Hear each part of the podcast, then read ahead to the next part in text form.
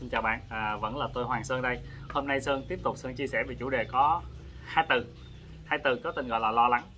À, có phải chúng ta đã thường xuyên chúng ta phát ngôn rằng em thấy lo trong lòng lắm, em thấy lo lắng về việc này lắm, lo lắng về việc kia lắm.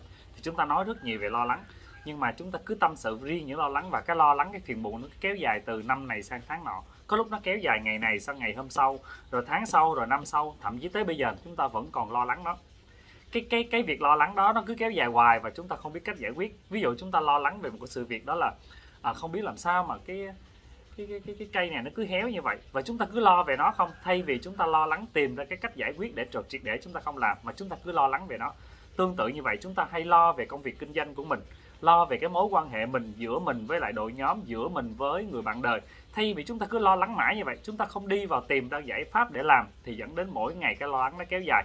Như vậy đó là chúng ta chưa hiểu được rõ nghĩa của hai từ lo lắng. Ngày hôm nay sẽ giải thích rất kỹ về hai từ lo lắng. Như vậy chúng ta tách hai từ đơn giản như lần trước vậy nha. Tách từ tách từ lo ra một bên, tách từ lắng ra một bên. Như vậy chúng ta cần phải hiểu lo. Lo có phải là một cái cái trạng thái suy nghĩ để chúng ta nhằm giải quyết một cái vấn đề nào khó khăn nào đó không?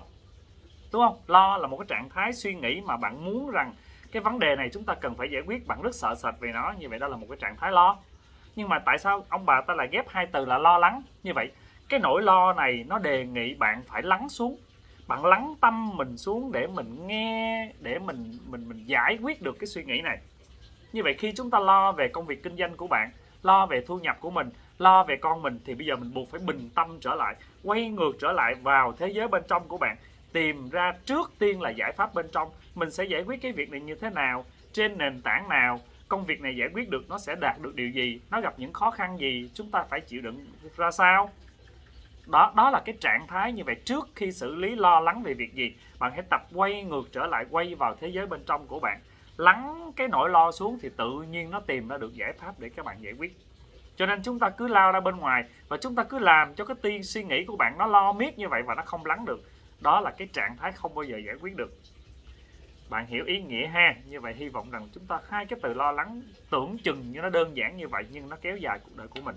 Như vậy những cái trạng thái lo lắng này, tại sao nó lại xuất hiện y chang như vậy? Có nghĩa là do cái cái góc nhìn của mình đó mình nhìn một cái vấn đề phía trước, bạn không có nhìn góc nhìn đa chiều, nhìn sâu sắc hơn. Tập nhìn đa chiều, tập nhìn sâu sắc thì dần dần chúng ta sẽ bớt cái nỗi lo lắng này. Có nghĩa là chúng ta không hiểu, chưa hiểu chưa đào sâu về cái sự việc sự việc xảy ra ngày hôm nay, là nó do cái điều kiện gì nó tạo ra, cái sự vật, sự việc xảy ra trong thời gian sắp tới. Giống như việc chúng ta ngồi đây, chúng ta rất là lo lắng về hiện tại về mùa dịch vậy. Bây giờ lo lắng không biết dịch làm sao, mọi người chết làm sao, rồi như thế này sao. Chúng ta rất lo nhiều, ngày nào chúng ta cũng lo. Nhưng mà cái này nó nằm ở tầm vĩ mô. Nó tầm ở vĩ mô, ngay cá nhân mình không giải quyết được. Như vậy chúng ta cứ lo lắng xong xong chúng ta đọc thêm nhiều tin tức nữa, làm lại nỗi lo nó càng lo nữa, và nó không hề giải quyết được vấn đề nào như vậy chúng ta có cái nhìn về covid như vậy, chúng ta thấy sự lo lắng và chúng ta cần phải hiểu sâu sắc về cái sự vật, sự việc xảy ra ngày hôm nay. Đó là do cái điều kiện đã tạo tác trước kia. Như vậy bạn có kiểm soát được kết quả xảy ra ở tầm vĩ mô, chúng ta làm không được. Mà đã làm không được thì tại sao bạn muốn kiểm soát cái mà bạn không thể nào thay đổi được? Như vậy cái thay đổi bây giờ là thay đổi trạng thái cảm xúc bên trong của bạn. Ngay bây giờ chúng ta còn ngồi được coi cái like này là bạn đã hạnh phúc lắm rồi thì thay vì lo lắng thì chúng ta bận nghĩ về những điều hạnh phúc, những điều biết ơn. Đối với sơn chia sẻ các bạn trong nhóm thì bây giờ chúng ta tại sao, nếu ví dụ chúng ta coi được cái like này, cái cái video này, tại sao chúng ta không nghĩ về cái việc là tôi vô cùng hạnh phúc và biết ơn? Vì tôi rất là may mắn hiện tại, bây giờ tôi còn có thể coi được cái cái nội dung ở trên youtube này. Tôi vô cùng hạnh phúc, biết ơn, mỗi ngày tôi còn có miếng cơm để ăn. Thì thay vì chúng ta lo lắng về những cái điều bạn không giải quyết được mà tập trung cao độ vào cái điều tích cực, tập trung cao độ vào cái việc của bạn biết ơn những thứ mình đang có. Sơn rất nhớ đâu đó trong quyển sách có một câu là thà không đủ thời gian khi nghĩ mãi về hạnh phúc, còn hơn không đủ hạnh phúc để mãi nghĩ về khó khăn.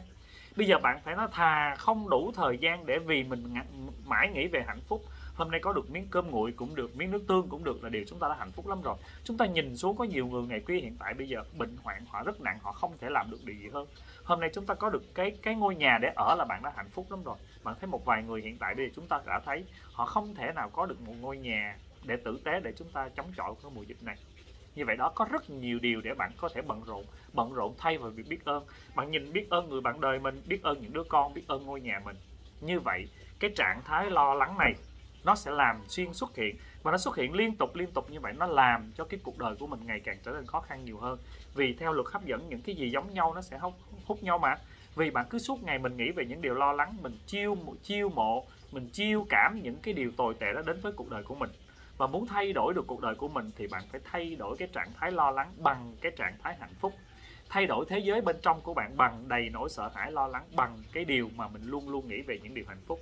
Bài tập đơn giản như vậy, bạn muốn làm được thì cứ mỗi sáng thức dậy bạn sử dụng cây viết dùm sơn bạn viết xem từ ngày hôm qua bạn có những điều gì hạnh phúc. Và bạn viết liên tục liên tục, ngày nào chúng ta cũng viết. Và mỗi lúc rảnh như vậy chúng ta nghĩ về những điều hạnh phúc. Trước khi đi ngủ bạn hãy nhớ lại dùm sơn một điều ngày hôm qua tốt nhất mà chúng ta làm được điều gì? Thì dần dần bạn nên nhớ là chúng ta không thể nào xóa bỏ cái lo lắng cắt bỏ nó được. Chúng ta chỉ có thể thay đổi cái trạng thái lo lắng bằng một cái trạng thái khác mà thôi. Như vậy để thay đổi trạng thái là trạng thái lo lắng là chúng ta thay đổi bằng rất nhiều trạng thái hạnh phúc và mỗi ngày bạn tập mỉm cười nhiều hơn tập cho đi nhiều hơn tập sưu tầm thiệt nhiều lời cảm ơn nhiều hơn. Đây là sơn giải thích về hai từ lo lắng. À, theo bạn hiểu như thế nào? Bạn có một bài học gì đó bạn muốn chia sẻ với sơn hay không? Mời bạn comment ở dưới video này. Và nếu bạn cảm thấy hay, cùng nhau lan tỏa để sơn có những video tiếp theo để giúp đỡ chúng ta nhiều hơn. Hẹn gặp lại các bạn ở những video tiếp theo. Bye bye.